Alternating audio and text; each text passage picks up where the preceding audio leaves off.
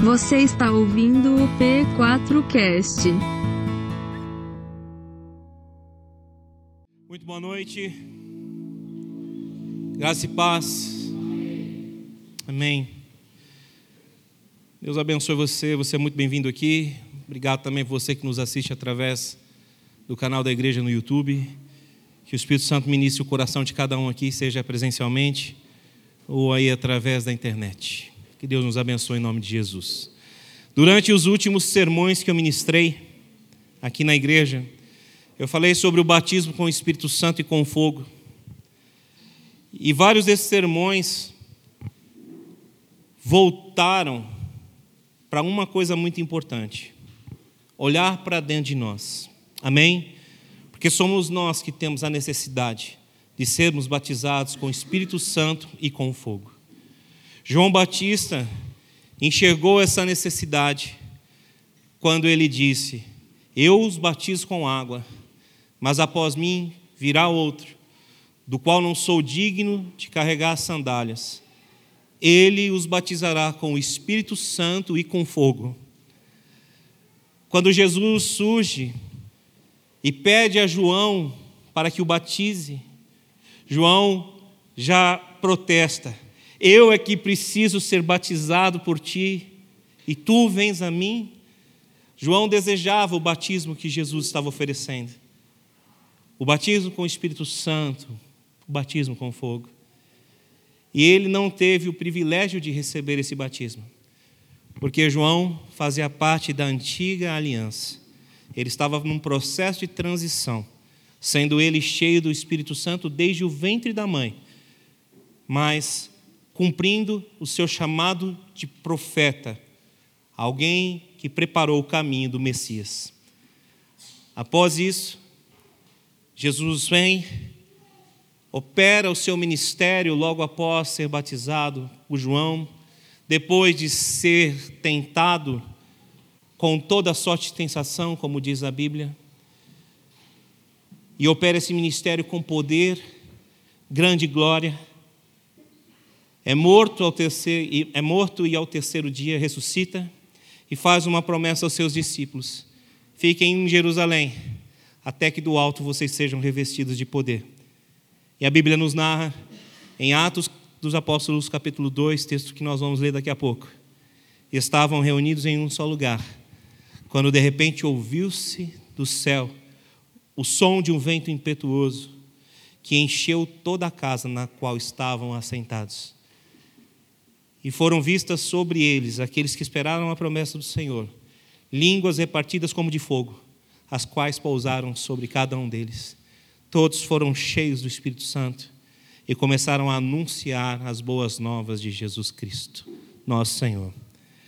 Então, nós temos a oportunidade, como disse o pastor Bill Johnson, de vivermos coisas ainda maiores das vividas por João Batista, porque nós tivemos o privilégio que João não teve: sermos batizados com o Espírito Santo e com fogo. Você crê nisso? Diga amém.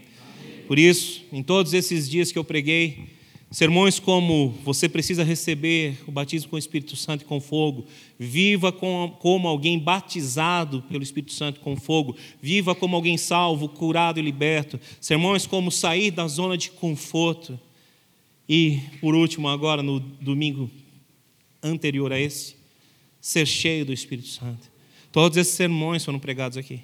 Então não é por falta de pregação que nós não vamos viver como pessoas cheias do Espírito Santo.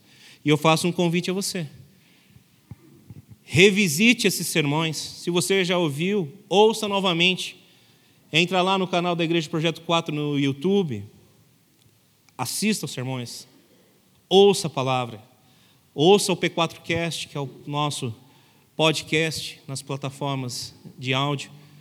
Não há, amados irmãos, para essa igreja, eu não falarei das outras, mas falarei da que eu pastoreio, desculpas para não viver uma vida cheia do Espírito Santo, não viver uma vida como alguém batizado com o Espírito Santo e com fogo. Você entende isso? Diga amém.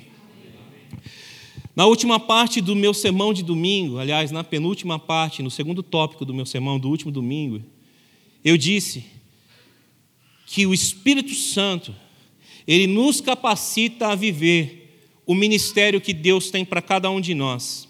Amém? Não há como viver o ministério que Deus tem para cada um de nós sem o Espírito Santo. Na noite de hoje, eu quero aprofundar um pouco nessa perspectiva da questão da capacidade que o Espírito Santo nos dá para viver o nosso ministério. Só que eu quero deixar bem claro para você que você precisa ouvir o sermão de hoje sem religiosidade, sem igrejas, porque muitos de nós têm achado que ministério é aquilo que o ministério de louvor acabou de exercer aqui, tocar na igreja. É aquilo que eu estou fazendo aqui, proclamar a palavra. Esse é o ministério do pastor, pregar. O ministério não é tocar. O ministério não é pregar. O ministério é a extensão do propósito de Deus para as nossas vidas. Então, quando eu falo de ministério aqui na noite de hoje, eu não estou falando de tocar na igreja. Eu estou falando de viver uma vida diante de um propósito de Deus, que inclui o tocar na igreja. Eu não estou falando de pregar aqui no domingo. Eu estou falando de viver uma vida debaixo de um propósito de Deus, que envolve a pregação, mas que não começa aqui, na proclamação da palavra no domingo. Então, eu quero dizer de maneira muito clara para você, ministério é propósito de vida. É igual ao propósito de vida. É igual à própria vida. Você entende isso? Diga amém. Então, eu vou tomar liberdade aqui de trocar a palavra ministério por propósito. E o título do sermão de hoje é Viva para cumprir o propósito de Deus. Amém? Não é viva para cumprir o ministério. Porque eu quero que fique isso bem guardado na sua mente. A vida do cristão é o seu ministério. Nós não vamos prestar contas a Deus sobre se tocamos bem ou pregamos bem. Nós vamos prestar contas a Deus sobre a vida que tivemos para pregar a sua palavra e tocar, para exercer a nossa profissão. Nós vamos prestar contas para Deus do dom da vida que Ele nos deu e de cada sonho que Ele sonhou para nós, que nós chamamos nessa noite propósito. E com uma qualificação, propósito de Deus. Amém? Abra o seu coração para ouvir o que vai ser ministrado na noite de hoje. Mas também tenha a disposição de entender que não basta ouvir, é necessário colocar em prática aquilo que você ouve. Amém? Eu quero te convidar a abrir a sua Bíblia no texto do Salmo de número cento e trinta e nove. Nós leremos do verso quatorze ao verso de número dezesseis.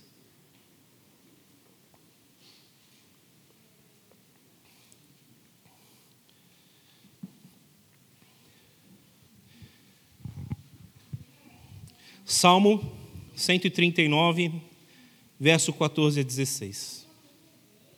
Eu queria pedir a você que, antes de eu começar a ler a Escritura, você orasse comigo pedindo ao Espírito Santo que esteja conosco aqui.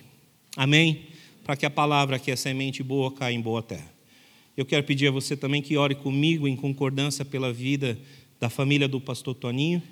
Não estão conosco na noite de hoje, o pastor e a Val, porque o cunhado do pastor Toninho está bastante debilitado no hospital internado em São Paulo. Nós vamos interceder para que o Espírito Santo venha trazer direção, consolo, conforto para a família, para que eles possam atravessar esse momento agora debaixo da paz de nosso Senhor. Amém? Ore comigo então, feche seus olhos, curve sua fronte. Pai, em primeiro lugar nós te rendemos a glória, te rendemos o louvor e a honra. Consagramos a Ti esse culto. Nós não viemos aqui assistir culto, nós viemos aqui prestar culto. Desde as nossas mãos erguidas nos louvor, desde as palavras que saíram das nossas bocas, até as notas entoadas aqui por instrumentos, elas não são para que sejam assistidas, elas são para que sejam prestadas a Ti, ofertadas a Ti, como culto ao Senhor. Somente o Senhor é digno de receber a nossa adoração, a nossa vida. E nós te pedimos por graça, misericórdia e bondade da Tua parte para conosco, que o doce Espírito Santo nos ministre na noite de hoje.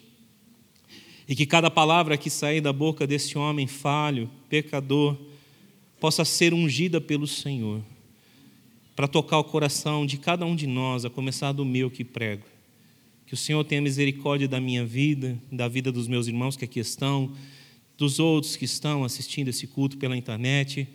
Que o Senhor tenha misericórdia de cada um de nós e nos dê ainda hoje a oportunidade de decidirmos viver todo aquele que é o teu plano e o teu propósito para as nossas vidas. Nós pedimos isso no nome de Jesus e pedimos que o mesmo Espírito que está aqui conosco visite a vida de toda a família do pastor Toninho, visite a vida de sua irmã, e que nesse momento de angústia, de aflição que eles estão vivendo lá, o Senhor, o Espírito, possa guiá-los, fortalecê-los no meio da fraqueza e ajudá-los, Senhor. Permanece conosco, permaneça com ele e com todos aqueles que invocam o teu santo nome. Essa é a nossa oração em nome de Jesus. Amém. Salmo de número cento e trinta e nove, verso de número quatorze em diante. Eu te louvo, porque me fizeste de modo especial e admirável. Tuas obras são maravilhosas. Digo isso com convicção. Meus ossos não estavam escondidos de ti, quando em secreto fui formado e entretecido como nas profundezas da terra. Os teus olhos viram o meu embrião. Todos os dias, determinados para mim, foram escritos no teu livro antes de qualquer deles existir. Amém. A ênfase que eu quero dar está nesse verso de número dezesseis, a parte B do verso. Todos os dias determinados para mim foram escritos no teu livro antes de qualquer deles vir a existir. Amém. Mas eu não vou perder a oportunidade de falar um pouquinho dos versos anteriores. Você já me ouviu pregar aqui sobre esse texto, e eu digo para você que esse texto tem sido um dos textos que eu mais tenho amor na palavra. Né? Nós vivemos nessa terra muitas lutas, e as nossas grandes lutas muitas vezes, infelizmente, acontecem por conta de pessoas que nos geraram, pai e mãe. Muitos são filhos de pais que se divorciaram, outros sofreram algum abuso, algum abuso por parte do seu pai ou da sua mãe, ou vários abusos. Nós vivemos um tempo onde a orfandade tem tomado conta do coração de muitas pessoas. O alcoolismo destrói os nossos lares, destrói o relacionamento de pais e filhos, as drogas destroem as nossas famílias, e nós precisamos mais do que nunca que se cumpra a palavra profética do Senhor, que diz que Ele converterá o coração dos pais aos filhos e dos filhos aos pais. Se crê nisso, diga amém. Nós precisamos de uma intervenção do Senhor, mas esse espírito de orfandade, muitas vezes, ele acaba sendo reforçado por nós por um senso muito errado enquanto cristãos, da interpretação que nós temos a respeito do que é ser filho de Deus.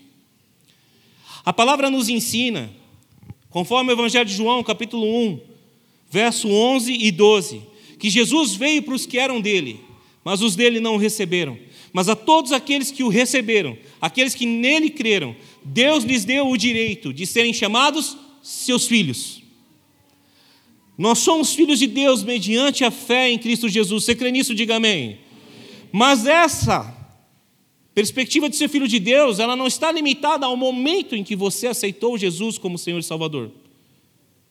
Porque você foi amado e é um filho de Deus muito antes de você ter existido nesse mundo. Quando você aceitou a Cristo como Senhor e Salvador, você passou da morte para a vida. Você crê nisso? Diga amém. Porque o salário do pecado é a morte, mas mediante a graça de Jesus nós tivemos vida. Então, quando nós recebemos a Cristo, nós deixamos de ser criaturas mortas para nos tornar filhos de Deus. Se crê nisso, diga amém.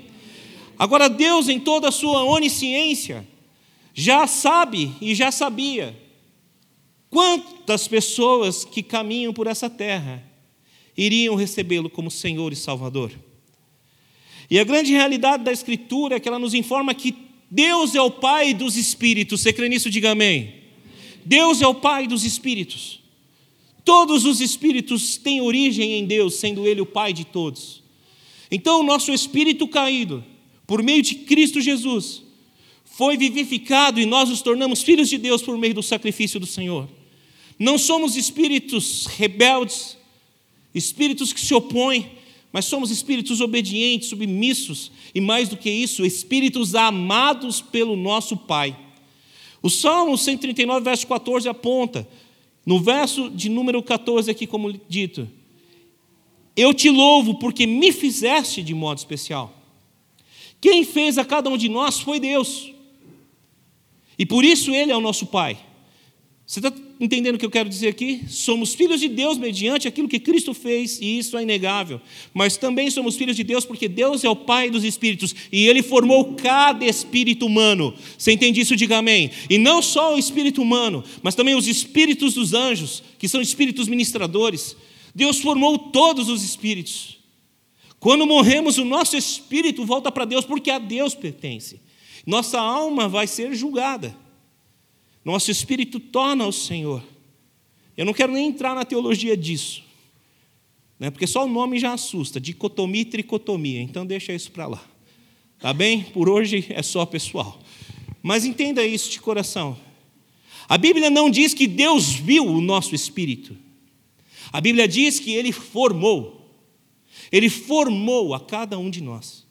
E isso, para mim, é maravilhoso em saber. Porque o meu Deus jamais de fato me abandonou, nem nessa vida, e nem na vida que eu apenas tenho saudade dela, porque a minha alma tem saudade de coisas que eu ainda não conheço nessa terra, mas que eu já conheci na eternidade de onde eu vim, do meu Deus, porque dele, por ele e para ele são todas as coisas. Eu sou parte desse Deus, eu sou um filho de Deus, ele me formou a partir dele, imagem e semelhança. Você crê? Diga amém. Amém. Todos nós. Nossos pais tiveram um momento de intimidade sexual. Um espermatozoide fecundou um óvulo e lá foi gerado um embrião e seus ossos. Por isso que a Bíblia não usa o mesmo verbo aqui. Que Deus formou o embrião, que Deus formou ossos. A Bíblia diz que Ele viu os ossos e Ele viu o embrião. Então eu creio de todo o meu coração, que sendo Ele Pai dos Espíritos, ao ver os nossos ossos sendo formados, o nosso embrião, Ele forma o nosso espírito e coloca nesse embrião, para que nós venhamos a cumprir aquele que é o plano e o propósito dEle para nós nessa terra. Nós não fomos formados por um mero acidente, nós não fomos formados por um mero acaso. Um homem e uma mulher podem ter tido uma noite de êxtase carnal absurdo formando um embrião dentro do ventre de uma mulher. Mas quem colocou aquele espírito dentro daquele embrião foi o Pai de todos os espíritos. Toda a vida humana é sagrada nesse aspecto e sentido. Você tem, entende isso? Diga amém. Eu fui abandonado por meu pai quando eu tinha seis anos de idade. Mas eu sempre tive um pai antes do meu pai fecundar a minha mãe com seu espermatozoide. Eu sempre tive na minha vida paternidade. E isso é uma boa notícia para você. Isso é uma boa notícia para mim. Você não é filho de um homem ou de uma mulher falho. Você foi gerado por um homem e gerado por uma mulher falhos e pecadores, que receberam a incumbência de cuidar de você enquanto filho de Deus que você é. Deus colocou o teu espírito lá no ventre da tua mãe, lá no teu embrião. E você é muito amado por esse teu pai.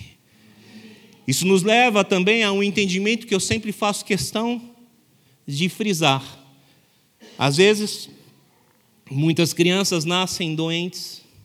Eu conversei com uma pessoa essa semana que teve a tristeza de enterrar um bebê, um filho com nove meses. E isso feriu muito o seu coração. Por que crianças nascem doentes? Esse caso foi uma diabetes. Ah, porque é propósito de Deus. Desculpe, mas eu não creio nisso. A doença só entrou no mundo por causa do pecado. Não foi Deus quem a colocou aqui. Foi o homem quem trouxe a doença. Então, nós precisamos entender que toda criança, todo bebê que tem uma má formação no ventre da sua mãe, que tem algum problema que o faz nascer sem algum dos seus membros, ou às vezes mesmo até sem o seu cérebro como capaz de produzir cognições, isso não é culpa e nem responsabilidade de Deus. Isso é culpa, em primeira instância, do pecado. O pecado original, que faz com que toda a criação gema, inclusive os nossos cromossomos, a nossa formação química e biológica. Você está entendendo? Diga amém. Nosso corpo foi gerado por um homem e por uma mulher, por seus cromossomos. E toda a doença que existe nesse mundo não é e jamais foi culpa de Deus. Ela é responsabilidade humana, origem na desobediência do homem e origem na falta do cuidado que nós temos com o templo do Espírito Santo, que é o nosso corpo. Deus é perfeito em tudo o que fez. Quem pecou fomos nós. E nós precisamos da ação de Deus para nos curar. Por isso que Jesus Cristo veio trazer cura ao corpo de todos nós. Jesus Cristo veio trazer cura à alma de todos nós. Jesus Cristo veio trazer cura aos nossos espíritos. Porque a doença entrou no mundo por meio do pecado. Você entende isso? Diga amém. E isso está provado muito claramente quando Deus diz ao homem e à mulher lá no Éden: não comam da árvore do conhecimento do bem e do mal, porque o dia em que comer, certamente você vai morrer.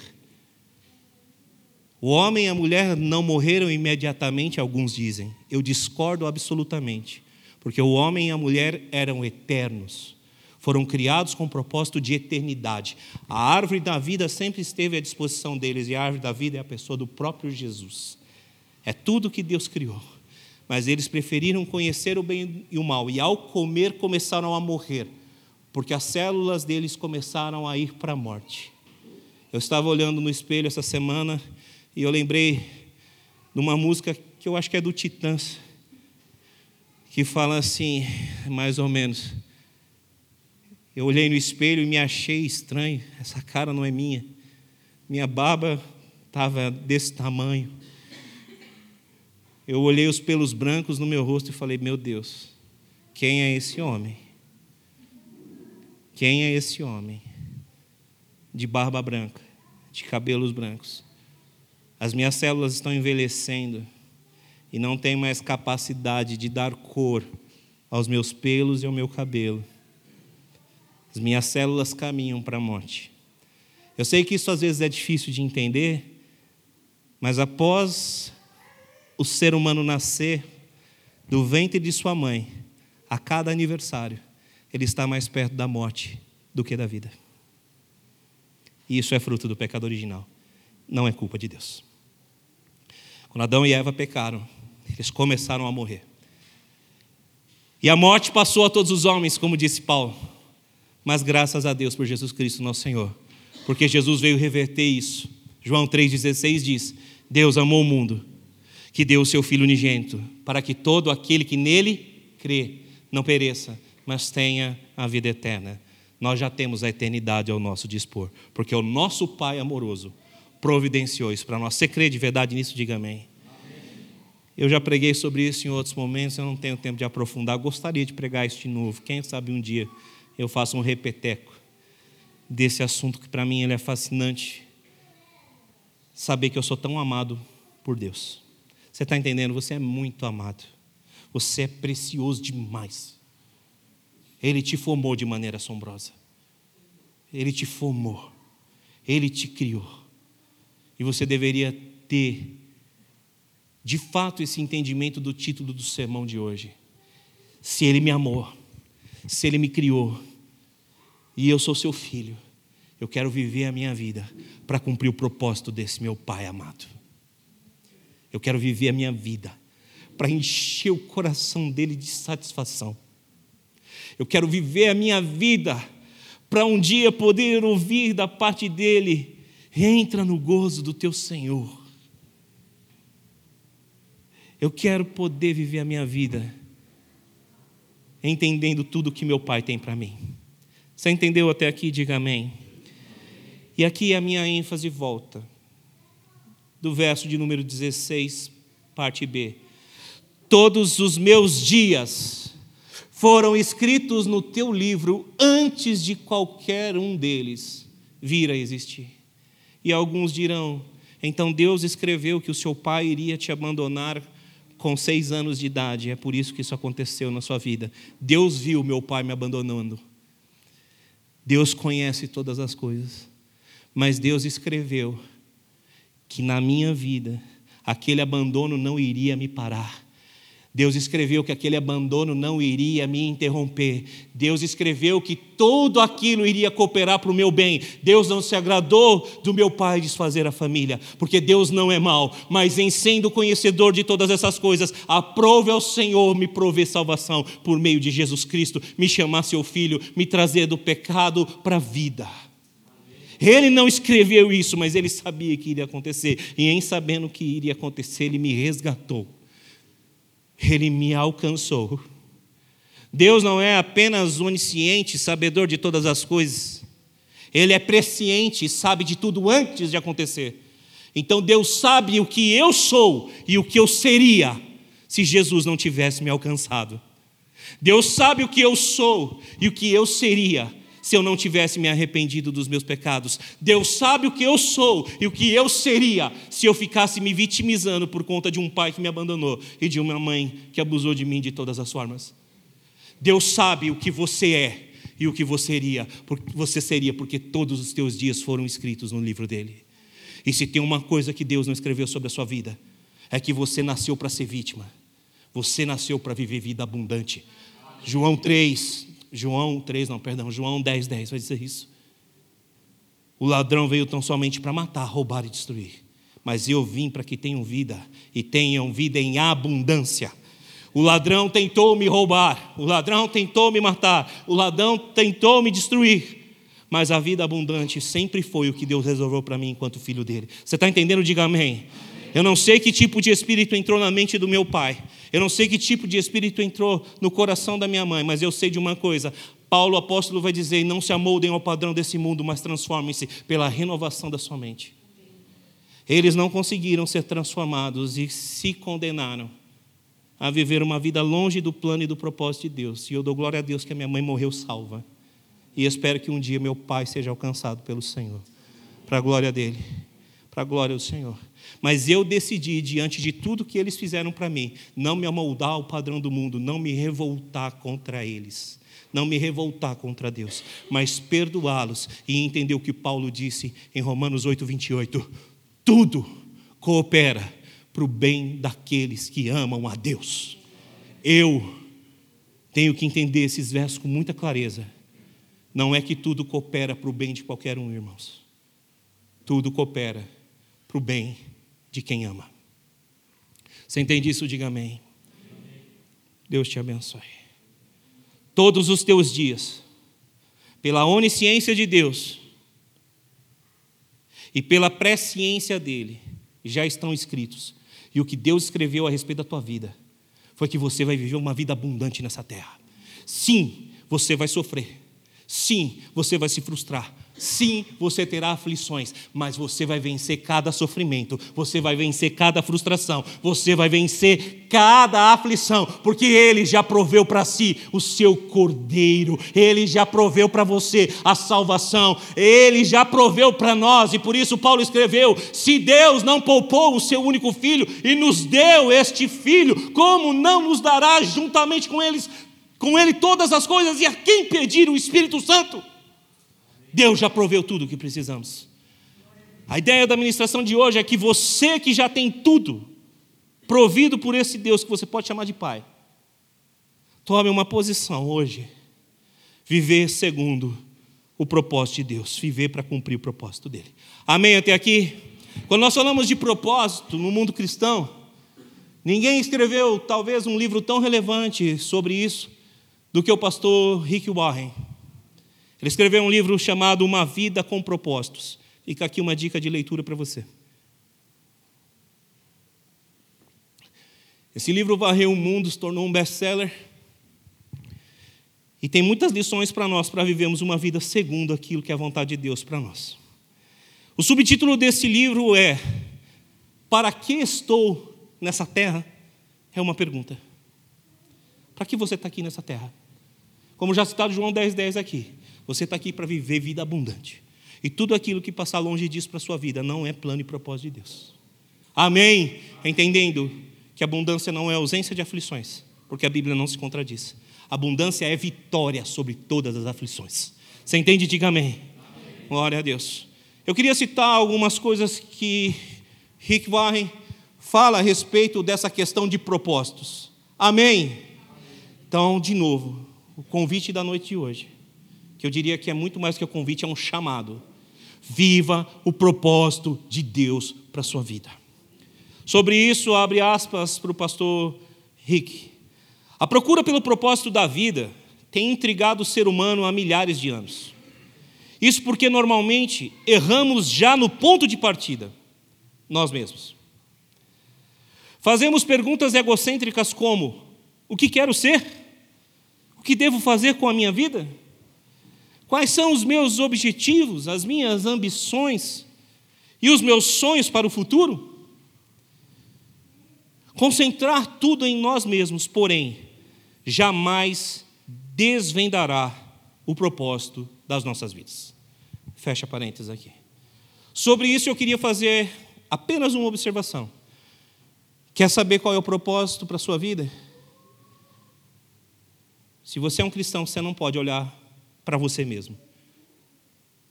E não pode fazer perguntas a si mesmo, porque você já vai começar errado. Como cristão, você tem que entender que o seu propósito de vida já foi determinado, escrito pelo seu Pai amoroso. Você precisa voltar para Deus, para entender qual é o seu propósito nessa terra. Sobre isso, eu abro aspas novamente para o pastor Rick Warren. O propósito de sua vida é muito maior que a realização pessoal, a paz de espírito ou mesmo a felicidade. É muito maior que a família, a carreira ou mesmo os mais ousados sonhos e ambições. Se você quiser saber por que foi colocado neste planeta, deverá começar por Deus. Você nasceu por um propósito e para cumprir o propósito dele. Fecha aspas. Diga comigo assim: eu nasci por um propósito e para cumprir um propósito dele. Amém. Foi para isso que você nasceu. Não apenas nasceu sendo originário no Pai de todos os espíritos, mas nasceu de novo quando recebeu Jesus como Senhor e Salvador, nascendo da água e do Espírito Santo. Você crê de verdade nisso? Diga amém. Então, como o salmista escreveu, todos os teus dias e os propósitos de Deus para cada um deles já estão escritos. Rick Warren vai dizer que só tem dois jeitos para saber sobre propósitos: ou especulação, que é o preferido das pessoas, o que eu vou fazer, o que eu vou estudar, aonde eu vou ir, né? Qual é o destino que eu tenho, como será o meu futuro, só especulação. E muitas vezes esforço sem resultado. Ou você pode descobrir o seu propósito por revelação. Podemos recorrer a Deus e a sua palavra, porque lá está a revelação do seu propósito de vida. Você entendeu? Diga amém. Eu quero ler uma citação de um filósofo ateu chamado Bertrand Russell. Ele disse assim: a menos que se admita a existência de Deus, a questão sobre propósito de vida não tem sentido. O que que esse filósofo quis dizer? Você só pode acreditar em propósito se você acredita que de fato existe um Deus. Porque se Deus não existe, de fato, não há necessidade de viver essa vida com propósitos. Você está entendendo? Diga amém. A filosofia não responde sobre propósitos, tenta responder. A sociologia não responde sobre propósitos humanos, tenta responder. Guarda no seu coração uma coisa que eu vou reenfatizar lá no final para que você entenda. O propósito de Deus na sua vida tem a ver com outras pessoas. Porque aquele que quiser ganhar a sua vida, a perderá. Mais um paradoxo que nós temos que enfrentar enquanto cristãos. O propósito de Deus para a minha vida não tem a ver com a minha vida, tem a ver com os outros. Eu espero que, em nome de Jesus, a partir dos tópicos que eu escrevi aqui, Deus possa te trazer muita clareza sobre isso. Muita clareza. Para que você saia daqui, de fato, decidido a viver o plano e o propósito dele para você. Amém? Abra sua Bíblia em Colossenses, capítulo de número um. Eu vou ler esse texto na versão N V I, e depois eu vou ler em uma paráfrase da Bíblia chamada A Mensagem, escrita por Eugene Peterson. Amém, queridos? Vocês estão me acompanhando aí? Amém. Eu acho que eu deveria ter deixado esse sermão para outro dia, porque tem tanta coisa para falar aqui que eu posso terminar o culto meia-noite tranquilo. E você vai estar feliz da vida, né? Claro que não. É muita coisa para falar. E o que eu não consegui expressar com palavras humanas, eu espero que o Espírito Santo expresse dentro do teu coração, com gemidos inexprimíveis. Porque nós não sabemos orar como devemos, mas o Espírito intercede por nós assim. Que o Espírito Santo interceda dentro do teu coração agora, para que você viva de fato todo o propósito de Deus para a sua vida. Amém. Colossenses capítulo um, verso de número dezesseis e dezessete. Pois nele foram criadas todas as coisas, nos céus e na terra, as visíveis e as invisíveis, sejam tronos ou soberanias, poderes ou autoridades. Todas as coisas foram criadas por ele e para ele. Ele é antes de todas as coisas, e nele tudo subsiste. Amém. Esse texto evidencia ainda mais que tudo foi criado por ele, inclusive você, antes de você ser gerado pelos seus pais. O Pai dos Espíritos te formou de maneira maravilhosa. Só você é como você. Esses dias também aconselhando uma pessoa, a pessoa me disse assim: pastor, eu converso com a minha pastora, ela é de outra igreja, e ela me diz, e eu falo para a minha pastora assim: eu preciso ser menos Pedro e mais João, porque Pedro era muito sanguinário, colérico, briguento, João inclinava a cabeça dele no peito do mestre. Eu falei para ela: você está dizendo uma grande mentira a seu respeito. Você não precisa deixar de ser Pedro. Você tem que ser um Pedro convertido a Jesus Cristo. Você não precisa tornar-se outra coisa. A sua personalidade não precisa mudar, ela precisa ser moldada pelo Senhor. Na ciência da personalidade, quando nós a estudamos, nós entendemos que personalidade não se muda. Você não transforma um extrovertido em um introvertido, mas você consegue levar ao equilíbrio a personalidade do extrovertido e a personalidade do introvertido, de forma que esse traço de personalidade seja pleno na vida da pessoa, onde ele usa a sua introversão com inteligência e capacidade, e onde ele usa a sua extroversão para alcançar muitas pessoas com a sua maneira de ser. Você está entendendo? Diga amém. Deus não quer nos transformar de oito para oitenta, naquilo que diz respeito àquilo que nós somos enquanto ser. A única coisa que Deus muda em nós de fato é que nós passamos da morte para a vida, de condenados para salvo. Agora o que Deus faz conosco é uma transformação, fazendo com que os nossos traços de personalidade, o nosso caráter, seja moldado à medida de Jesus Cristo, o varão perfeito. Está entendendo? Diga amém. João vai nos dizer isso: se alguém diz que está nele, deve andar como ele andou. Paulo também, citando Romanos oito, agora verso vinte e nove, vai dizer: aqueles que de antemão conheceu também os predestinou para serem conformes à imagem do seu filho. Você crê? Diga amém. Tudo que você é, você não precisa deixar de ser para agradar pessoas, você precisa ser transformado de glória em glória ao equilíbrio de Cristo Jesus na sua vida. Ser como ele, é isso que Deus te chamou para ser. E detalhe, né? João não era tão gente boa assim, viu, gente? Então, o momento que Jesus precisa passar na aldeia dos samaritanos lá, ele chama o irmão dele e fala assim: Jesus, você não quer que nós pede aqui para mandar fogo do céu e queimar tudo o samaritano? João e o irmão dele, chamados filhos do trovão. Gente boa. Jesus chamou homens e mulheres imperfeitos a segui-lo. E ele te chamou como imperfeito que você é. Mas ele vai te transformar à imagem dele, que é perfeito, pelo poder do Espírito Santo. Eu gostaria de ler esse texto na versão A Mensagem. Eu queria que você abrisse seus ouvidos para acompanhar a leitura. Pois tudo, absolutamente tudo, acima e abaixo, visível e invisível, e todas as hierarquias dos anjos, tudo começou nele, e nele encontra propósito. Tudo nele encontra propósito.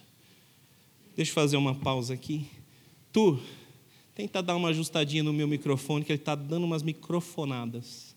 Eu afastei o máximo que eu posso aqui, se precisar baixar, abaixa, para a gente não prejudicar nem aqui a transmissão do culto. Obrigado, meu bem. Deus te abençoe. Voltando. Tudo o que ele fez, ele fez com um propósito. E qual é o propósito? A adoração do seu santo nome. Amém. Bendito seja Deus, nosso Senhor.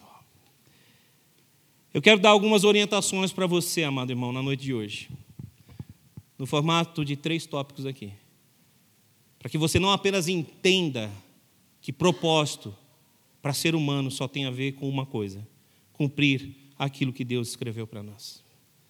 E pode ter certeza que ele tem muito mais para você do que aquilo que você pode pedir, pensar ou imaginar.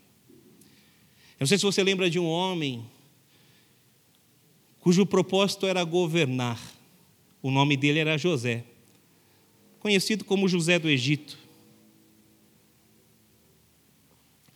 José nasceu para governar. Esse era o propósito dele. E ele entendia isso dentro do seu coração. Só que José entendia um princípio muito limitado daquilo que Deus tinha. Ele teve dois sonhos, e de maneira bem resumida, ele entendeu que os seus irmãos iriam se prostrar diante dele e ele governaria sobre os irmãos. E não apenas os seus irmãos, mas também o pai e a mãe. Caiu na besteira de contar o sonho. Os irmãos o lançaram numa cisterna. Depois o venderam como escravo. Depois, como você conhece a história, foi parar na casa de Potifar, acusado injustamente de ter tentado seduzir a sua esposa e preso. Até que o faraó teve um sonho. E alguém se lembrou que ali na cadeia havia alguém que tinha um dom de Deus para dizer o que sonhos significavam. Alguns historiadores dizem que passaram-se dezessete anos entre o momento em que José foi vendido até o momento em que ele chegou ao lugar que Deus tinha sonhado para ele, o trono do Egito. Não foram apenas, como ele achava, o seu pai, sua mãe e seus irmãos que precisaram se curvar ao governo de José. Todas as nações do antigo Oriente Próximo foram aos pés de José para receber provisão mediante a sabedoria que Deus havia dado àquele homem. Você entendeu isso? Diga amém. Todo o propósito de Deus, que tem Deus com você, já há algum tipo de revelação dentro do seu coração, mas o que Deus tem é muito maior do que o que tem dentro do seu coração. O que estava dentro do coração de José é que ele iria governar sobre a sua família. Era isso que ele estava entendendo, mas Deus o colocou por governador de nações. Mas tudo isso, preste atenção, como já dito aqui, não foi para abençoar a vida de José, foi para abençoar as nações. Não apenas com a comida que eles conseguiram no Egito, mas para preservar e fazer crescer a família de seu pai Jacó, que daria origem ao Messias, Jesus Cristo, o Senhor. Foi pelo governo de um homem, segundo o propósito de Deus, E é isso que eu quero dizer para você na noite de hoje. Que você foi salvo e que eu fui salvo. José tinha uma ideia do propósito de Deus. E Deus mostrou para ele que era maior ainda. Eu sei que Deus já tem colocado no seu coração algumas coisas e Ele vai revelar para você, se você buscar ardentemente o propósito dEle para a sua vida. E Ele vai usar você de maneira poderosa para abençoar pessoas e nações. E sabe quem vai ser abençoado com isso também? Você. José foi abençoado com sabedoria da parte de Deus. José foi abençoado com riqueza. Sua família foi abençoada por intermédio dele com o delta do Nilo para crescer e prosperar. E você foi abençoado por tudo aquilo que José fez cumprindo o seu propósito com o Messias que veio da tribo de Judá, que é o filho de Davi. Aquele que veio do Senhor, mas que em carne foi descendente de José. Você entende o que é isso? Olha o tamanho do que é um propósito de Deus. Olha onde chega. Deus continua sendo um Deus geracional. E se Ele te chamou, te escolheu, te abençoou, a bênção de Deus é para gerações. Você é abençoado para abençoar. Eu gosto quando eu converso com a Magda e com o Nivaldo, e a Magda enche a boca para dizer assim: pastor, eu fui abençoada para abençoar. Como isso me enche de satisfação. Porque nós sabemos tudo que a Magda e o Nivaldo passaram para hoje poderem abençoar pessoas. Glória a Deus por isso. Primeiro tópico que eu quero ministrar. O propósito de Deus tem a ver com aquilo que de alguma forma já está dentro de você. E eu não vou usar a vida de José para falar sobre isso. Eu vou usar a vida do Pedro, aquele que ninguém quer ser. É por isso que eu sou meio esquisito, porque eu amo ser como Pedro. Eu gosto de ser Pedro. Eu gosto de ter o coração de Pedro. Mas nós vamos ver que coração é esse. E nós vamos ver qual era o propósito de Deus para a vida dele. Você está comigo? Diga amém. Amém. Glória a Deus, glória a Deus, glória a Deus. Bendito seja Deus. Abra sua Bíblia em Lucas capítulo cinco, verso onze, verso um ao verso onze.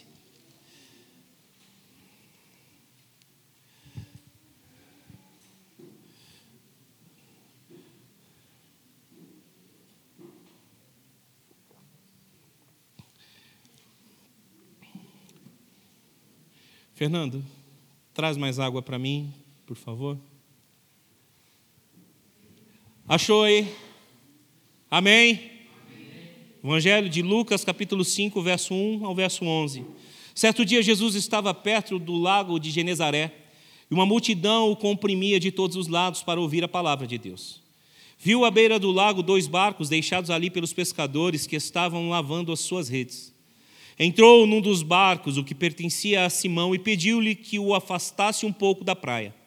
Então sentou-se Sentou-se e do barco estava ensinando o povo.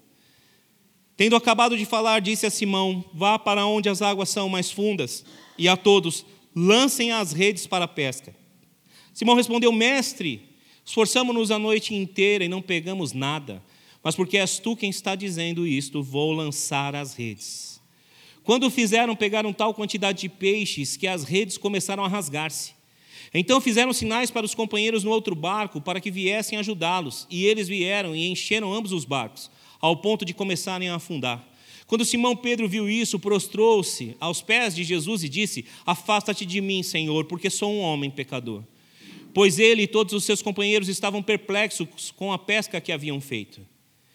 Também estavam Tiago e João, os filhos de Zebedeu, sócios de Simão. Jesus disse a Simão: não tenha medo. De agora em diante você será pescador de homens. Eles então arrastaram seus barcos para a praia, deixaram tudo e o seguiram. Amém? Jesus, de maneira muito explícita, declara o propósito de Deus para a vida de Pedro. Você será pescador de homens. O propósito de Deus tem a ver, sim, muitas vezes, com aquilo que Deus já tem colocado no nosso coração desde que nós nascemos. Pedro era pescador. Pedro, ele conhecia o mar. Pedro conhecia como se pegar peixes. Ele sabia daquela arte. Tudo que Deus tem de propósito para a tua vida tem intimidade com aquilo que Ele também tem colocado dentro do teu coração. Você entende isso? Diga amém. E muitas vezes é aí que o inimigo quer te paralisar. Você precisa entender isso. Eu não tenho tempo para aprofundar nesse raciocínio. Mas existe uma grande batalha espiritual nesse mundo. E essa batalha diz respeito a você viver ou não os propósitos que Deus tem para você, escritos no seu livro. Os livros que Ele escreveu são a respeito dos nossos dias, antes de algum deles vir a existir. Satanás tenta impedir isso. E a prova cabal disso é que foi escrito que o Messias viria ao mundo como servo sofredor. Ele morreria pagando o preço por nossos pecados. O Messias nos salvaria. E o que Satanás tentou fazer com as palavras que foram escritas no livro de Jesus? Foi tentá-lo, foi fazer de tudo para que ele não vivesse o propósito de Deus. A última tentação aponta para ele dizendo assim: está vendo tudo? Todos os reinos, todos foram dados a mim. Dados por quem? Por Adão, que deveria ter governado e não governou. Todos foram entregues a mim, e eu dou a você, basta apenas se prostrar diante de mim. O que, que Satanás está dizendo para Jesus? Eu sei que tem um plano, um propósito escrito a teu respeito, que você iria reconquistar tudo isso para o teu pai. E você iria reconquistar tudo isso mediante a tua própria morte, o teu sofrimento. Não tem nada disso, não. Tem um caminho mais fácil. Basta você me, se prostrar e me adorar, e eu te dou tudo isso. Satanás luta para impedir o plano e o propósito que Deus tem para a tua vida. Jesus era marceneiro, e vocês bem sabem disso, porque já ouviram muitas vezes isso. E o propósito de Deus para a vida de Jesus é que ele morreria com os instrumentos com os quais ele trabalhava anteriormente: prego, madeira e martelo. O propósito de Deus tem intimidade com coisas que Deus já tem posto na nossa vida. Pastor, tudo isso tem a ver com muito sofrimento. Não, isso tem a ver com aflições. A gente precisa aprender a lidar com aflições.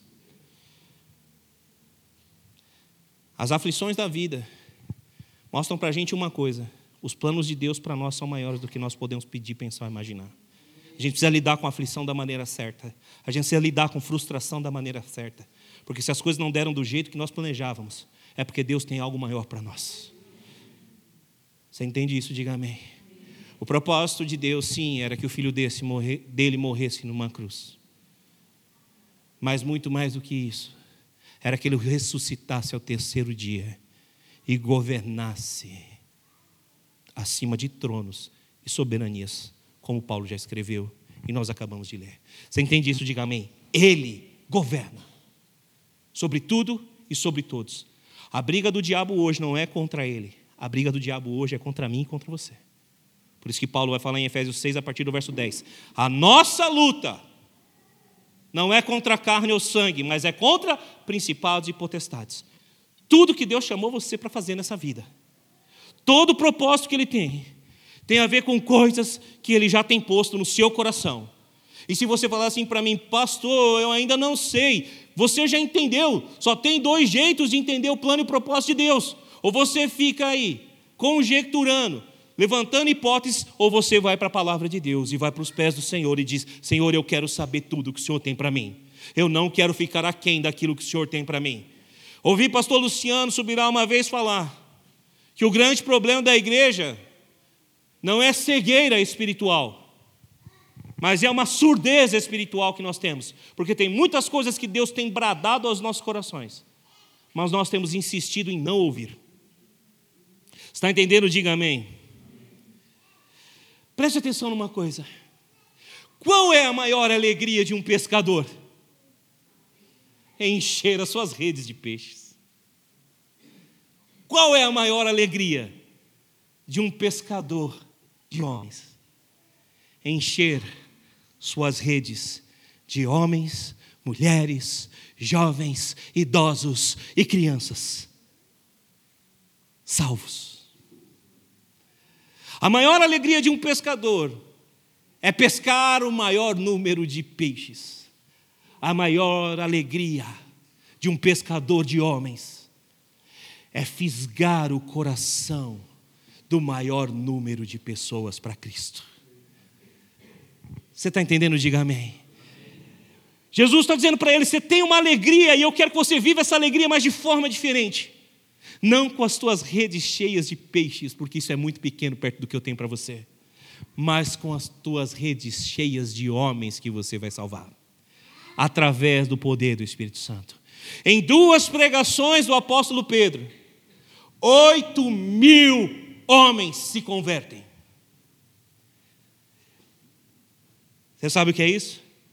Alguém que viveu o plano e o propósito de Deus na sua vida de maneira plena. Alguém que entende que o que tinha no coração já tinha a ver com aquele que era o seu destino profético. Está entendendo? Diga amém. Eu quero que você leia comigo Atos dos Apóstolos, capítulo dois, versos quatorze a vinte e um. Ele, ou Tiago, um dos dois, vem ministrar comigo, por favor. Chama o Eliezer ou o Tiago. Eu profetizo em nome de Jesus aqui e agora que toda a surdeza espiritual vai cair por terra e você vai entender literalmente o que Deus está falando contigo na noite de hoje. Eu repreendo todo o espírito de vitimismo daquelas pessoas que estão dizendo: eu não consigo entender qual é o plano de Deus para a minha vida, o propósito de Deus para a minha vida, e não é a partir de hoje que eu vou entender. Eu repreendo esse espírito de coitadismo na sua mente e no coração, achando que Deus quer usar a minha vida, mas não quer usar a sua, achando que você não tem nada a oferecer a Deus. Eu repreendo em nome de Jesus todo o principado, potestade, autoridade e governo que neste tempo quer arrancar a tua mente, o teu coração, daquilo que é o plano de Deus para você neste exato momento, que é você entender que Deus quer usar a sua vida. Deus te colocou nessa terra para cumprir um propósito. Deus te colocou aqui para viver a plenitude dele. Você crê? Diga amém. Amém. E por isso eu chamo o meu irmão para ministrar comigo aqui, para que você olhe para mim, para que você foque, para que entre a partir de agora somente nos teus ouvidos, no teu coração, as minhas palavras, as palavras ungidas pelo Espírito Santo e as notas que serão ministradas aqui no teclado. Você entendeu? Diga amém. Amém. Glória a Deus. Atos dos Apóstolos, capítulo dois, verso quatorze a vinte e um. Então Pedro levantou-se com os onze em alta voz, dirigiu-se à multidão, homens da Judéia e todos os que vivem em Jerusalém. Deixem-me explicar isto, ouçam com atenção. Estes homens não estão bêbados como vocês supõem. Ainda não são nove horas da manhã. Ao contrário, isso é o que foi predito pelo profeta Joel. Nos últimos dias, diz Deus, eu derramarei do meu espírito sobre todos os povos. Os seus filhos e as suas filhas profetizarão. Os jovens terão visões. Os velhos terão sonhos. Sobre os meus servos e as minhas servas derramarei do meu espírito naqueles dias, e eles profetizarão. Mostrarei sinais, maravilhas em cima no céu, embaixo da terra: sangue, fogo e nuvens de fumaça. O sol se tornará em trevas e a lua em sangue, antes que venha o grande e glorioso dia do Senhor. E todo aquele que invocar o nome do Senhor será salvo. Versos de número trinta e seis a quarenta e um do capítulo dois de Atos dos Apóstolos. Portanto, que todo Israel fique certo disto: esse Jesus a quem vocês crucificaram, Deus o fez Senhor e Cristo. Quando ouviram isso, ficaram aflitos em seu coração e perguntaram a Pedro e aos outros apóstolos: irmãos, o que faremos?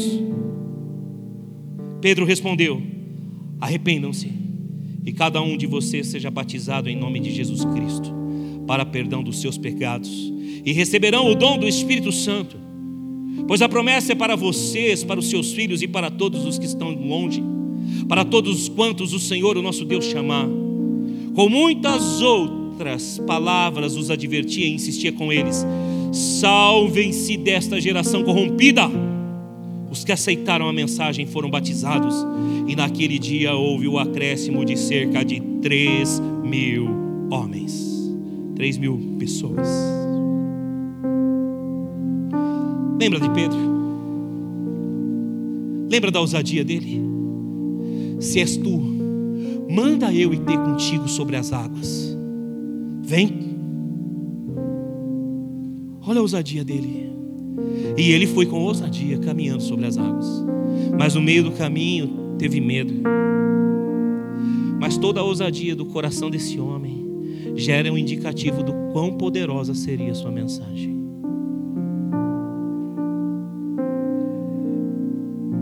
Lembram dele? Quem é o Senhor? Tu és o Cristo, o Filho do Deus vivo. Já é um sinal da plenitude do Espírito Santo na sua vida. Jesus lhe responde: disseste bem, Pedro, mas isso não foi nem carne nem sangue que te falou, isso foi o meu Pai que te revelou. O Espírito ainda não havia sido derramado, mas Pedro já estava recebendo uma visitação do Espírito Santo para uma revelação a respeito do Messias. Quanta unção havia sobre ele, mas quanta mentalidade humana também havia nele. Jesus diz: eu vou sofrer, eu vou ser pego na mão, pela mão dos malfeitores. E Pedro diz: não, não, não, nós estamos aqui. E Jesus responde: Pedro, antes que o galo cante, três vezes você vai me negar. O mesmo que tinha revelações, por sua presciência já era sabido pelo Cristo e dito para ele, Pedro, que ele iria negá-lo por três vezes. O mesmo que ouviu você receber uma revelação de Deus também ouviu: para trás de mim, Satanás, porque você não cogita das coisas de Deus e sim das coisas dos homens. Ou seja, Pedro era um homem que vivia diretamente a influência do próprio Espírito Santo e a influência do próprio Satanás para pensar nas coisas dessa terra. É diferente de mim, de você? É diferente de cada um de nós? Não é? Porque todos nós temos um indicativo do propósito de Deus para as nossas vidas. Mas como surdos espirituais, parece que não queremos ouvir a voz do Messias dizendo: eu ainda vou te usar, eu ainda quero te usar, eu ainda vou encher a sua vida mais e mais, e você vai viver plenitude do Espírito Santo todos os dias, porque eu te escolhi, você é meu filho, Deus te diz. Você tem um propósito absurdo para viver na sua vida, e esse propósito foi escrito por seu Pai. Não deixe com que os seus momentos de oscilação nessa terra sejam impeditivos daquilo que Deus tem, mas comece a olhar para a sua vida naquilo que Deus tem te colocado por ardência no coração, para dizer assim: esses são indicativos de que Deus quer usar minha vida, esses são indicativos dos propósitos de Deus para minha vida, esses são indicativos daquilo que Deus vai fazer através de mim e também em mim. Você crê nisso? Diga amém.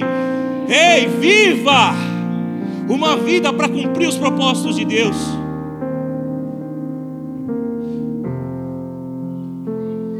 O segundo tópico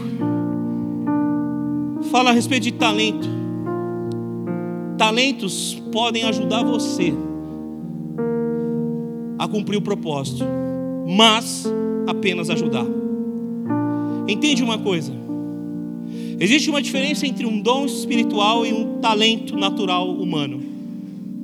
Talento é aquilo que você nasce. Talento é aquilo que também pode ser desenvolvido com disciplina e esforço. Sei que nem todos entendem de futebol, mas existem dois homens que nos últimos vinte anos pelo menos lutaram para ser o melhor jogador do mundo. Eu falo de Messi e Cristiano Ronaldo. Qualquer pessoa que veja Messi jogar futebol diz: esse cara nasceu com um talento. Messi dança com a bola, Messi flui,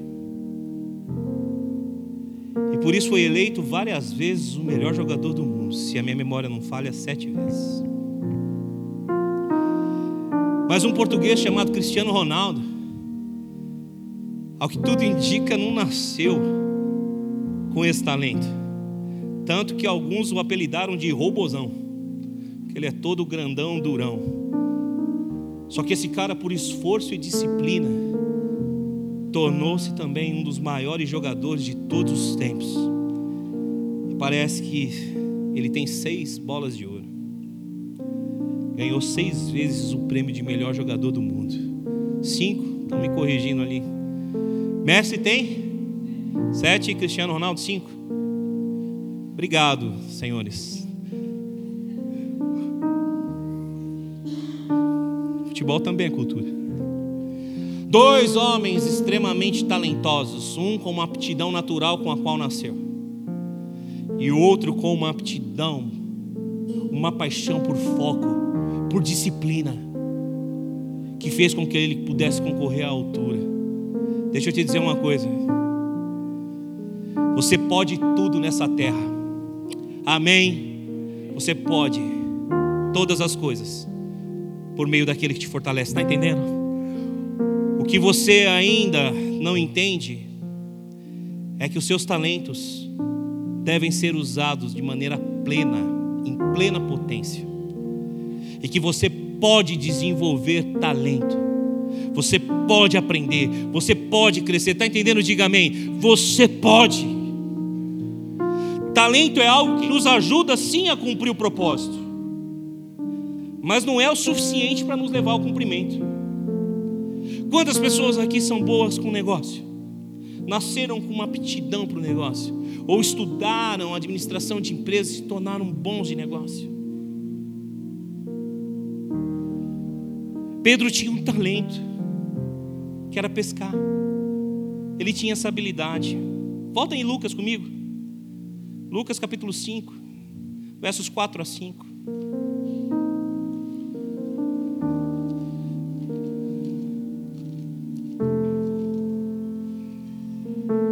Vou começar a andar um pouquinho mais rápido, amém? Porque senão eu não consigo terminar o sermão e ministrar a ceia do Senhor.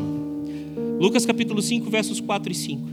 Tendo acabado de falar, disse a Simão: vá para onde as águas são mais fundas, e a todos, lancem as redes para a pesca. Simão respondeu: mestre, esforçamo-nos a noite inteira e não pegamos nada, mas porque és tu quem está dizendo, vou lançar as redes. Olha o que Pedro está dizendo: ei, Jesus, eu sou pescador, eu sei o que eu estou fazendo. Foi uma noite inteira de esforço. Ele tinha um talento para pescar. Pedro não era um pescador simples, ele era um dono de uma empresa de pesca, tanto que os filhos de, de Simão, são, os filhos de João são sócios dele. Está lá no verso de número dez. Também estavam com ele Tiago e João, os filhos de Zebedeu, sócios de Simão. Você está entendendo? Ele tinha uma empresa de pesca. Ele tinha uma habilidade, um talento para pescar. E o talento pode nos ajudar a chegar perto daquilo que Deus tem para nós como propósito. Você entende isso? Diga amém. O talento de Pedro fazia com que ele conhecesse as águas, fazia com que ele conhecesse o vento e o comportamento dos peixes, fazia com que ele tivesse uma ideia daquilo que Deus tinha.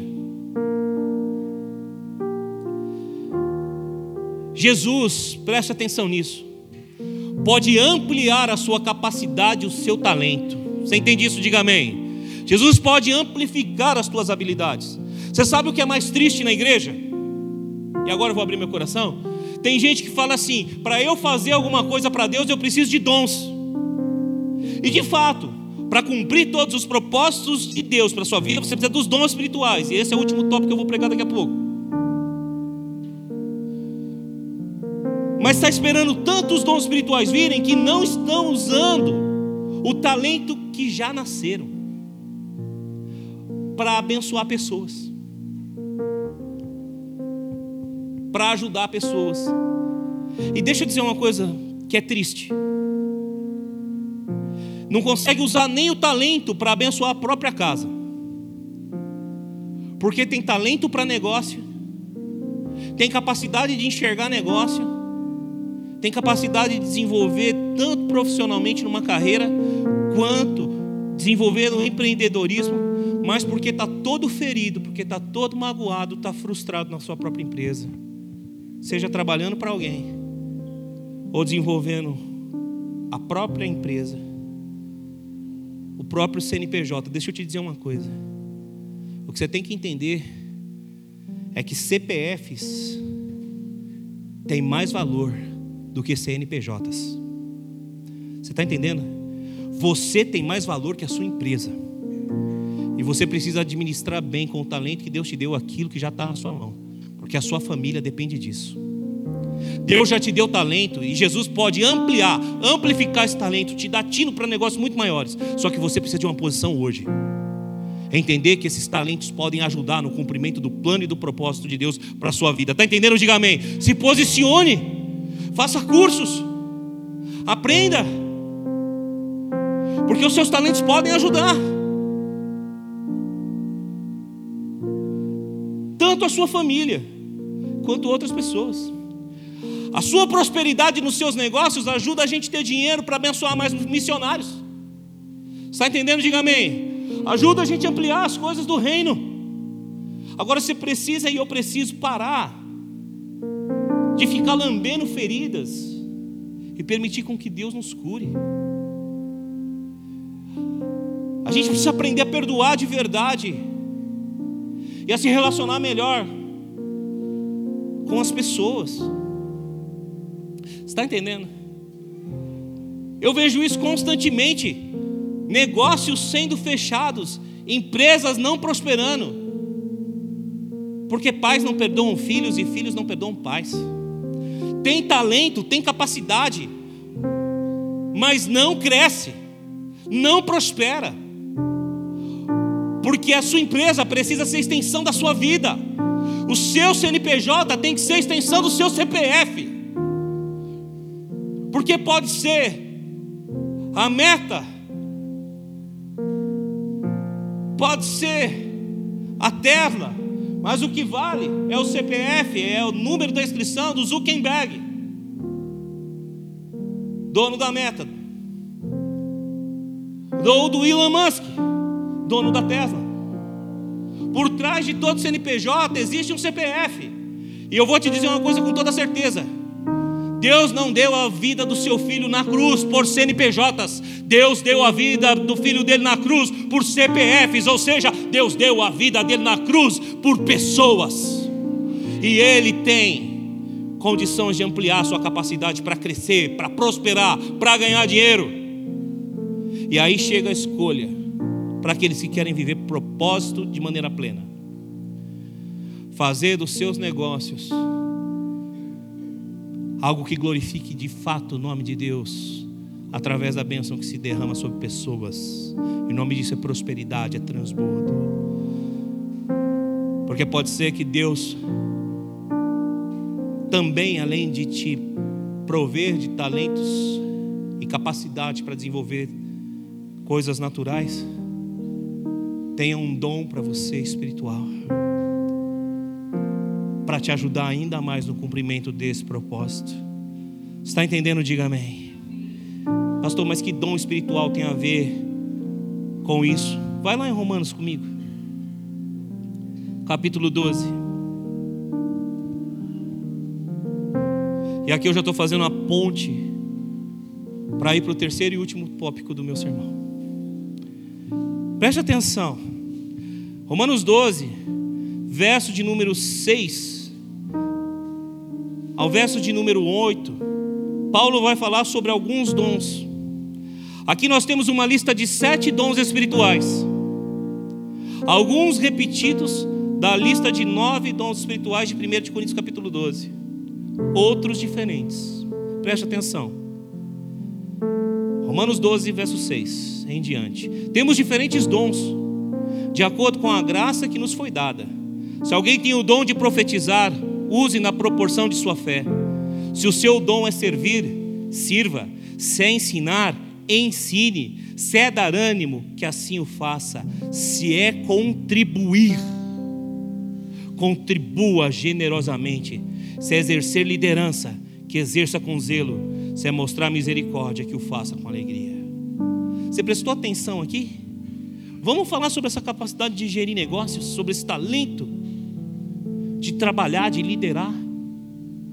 Você pode ter um talento natural para prosperar e ganhar dinheiro, só que você depende do dom espiritual de Deus para cumprir o propósito com a tua empresa. Você está entendendo? Diga amém.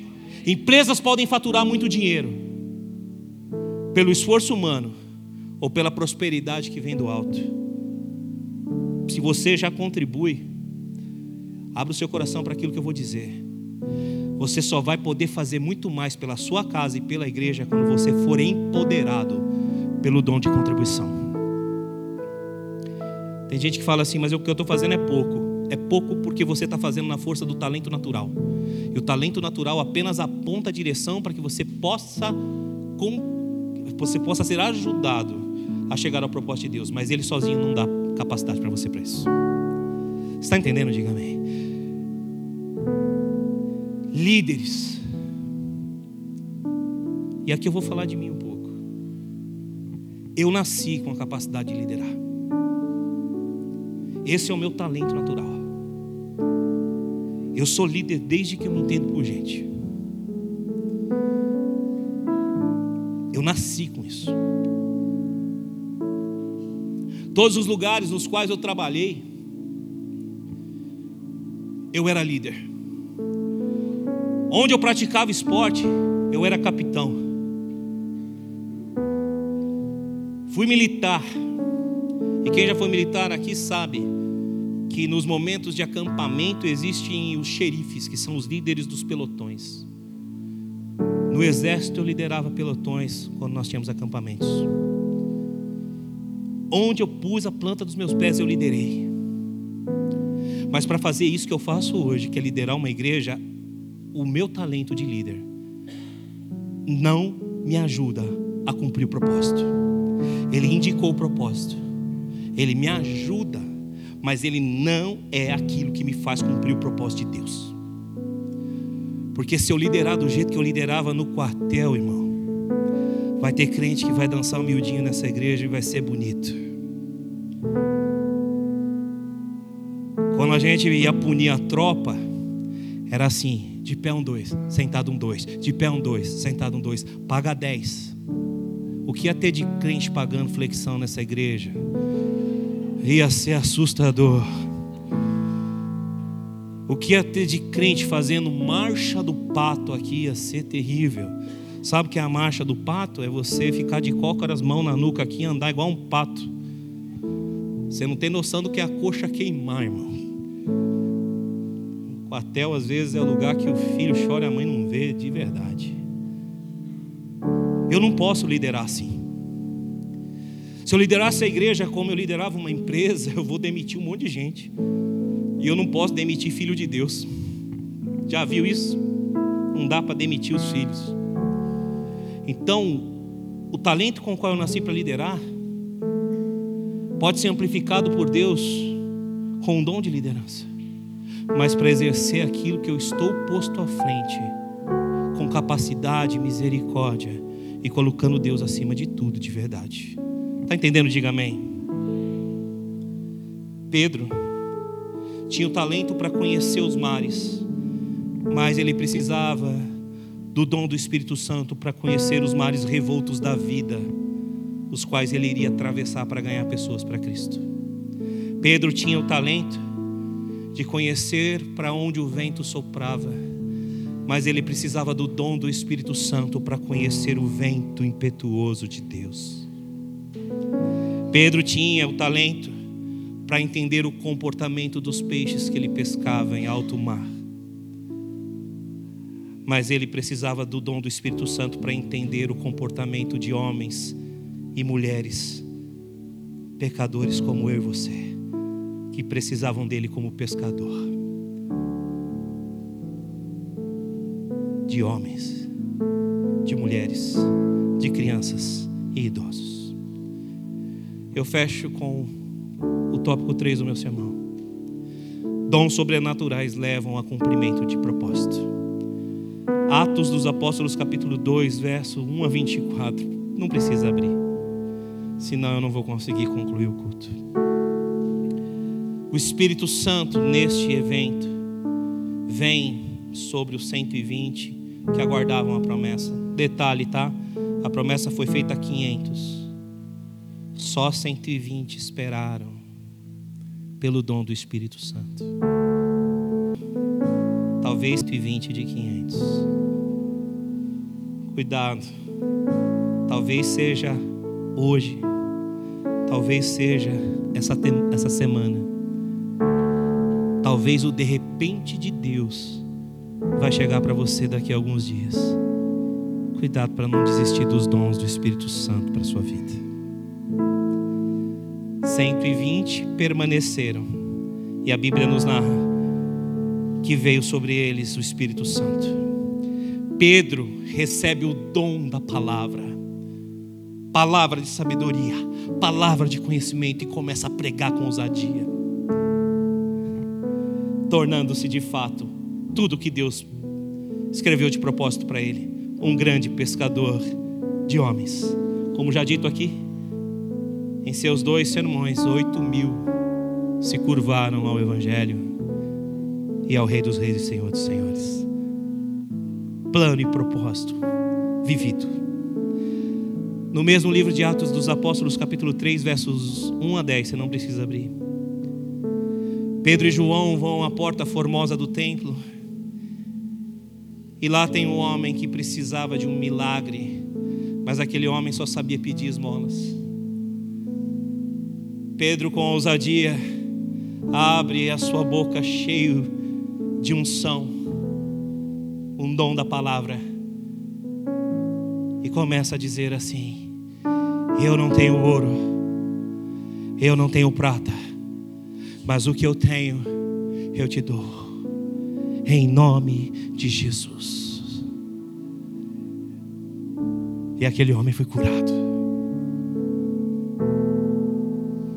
Aquele homem viveu um milagre, porque Pedro recebeu o dom de operação de milagres. Quando Deus escreveu a respeito da vida de Pedro, ele escreveu: esse vai ser cheio do Espírito Santo. Esse vai ser pescador de homens. Esse vai ser um agente de cura. Deixa eu te perguntar uma coisa. Deus também sabia que Pedro ia negar o filho dele três vezes. Você acha que Deus Pai dá mais valor para as três vezes que Pedro negou o nome do seu filho? Ou para as três vezes que Jesus disse para ele: apacenta o meu rebanho, cuida das minhas ovelhas, cuida dos meus? Você acha que Deus dá mais valor para os seus erros e para as suas falhas? Ou para todas as vezes que Jesus disse: eu tenho um propósito na sua vida, eu tenho um plano na sua vida, eu tenho algo maravilhoso para você, eu tenho algo que os olhos não viram, que os ouvidos não ouviram, que não chegou ao coração do homem, que começou com a salvação, que o meu filho te entregou e que vai terminar em você salvo, curado, liberto, pleno, libertando cativos, curando enfermos, vai terminar com você proclamando o nome do meu filho. Eu não desisti de você.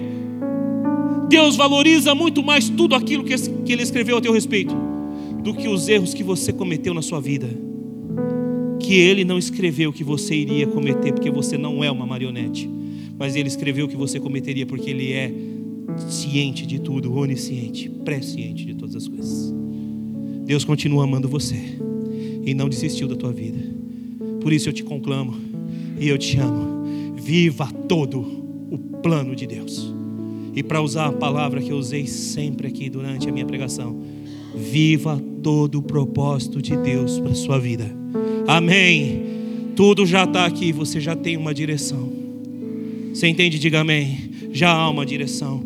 Você tem talentos naturais que Deus pode potencializar por meio de Jesus, mas que não vão te levar a cumprir o propósito, vão apenas te ajudar. Esses talentos naturais precisam ser potencializados por Jesus. E o que vem a seguir é o dom do Espírito Santo. E esse sim te leva a cumprir todo o plano e o propósito de Deus. Que Deus te abençoe ricamente, igreja. Que Deus toque no seu coração, porque a vida de um homem e de uma mulher cheia do Espírito Santo, batizado com o Espírito Santo e com fogo, é a vida de alguém que cumpre o propósito para o qual nasceu. Você nasceu para ter vida abundante, e vida abundante é ter o privilégio de conhecer Jesus, apresentá-lo a todos e ver prosperar tudo aquilo que Deus colocar nas tuas mãos. Deus te abençoe e te enriqueça com todas as riquezas segundo a sua bondade em Cristo Jesus. Amém. Se coloque em pé. Para mais informações, acesse w w w ponto igreja projeto quatro ponto com ponto b r.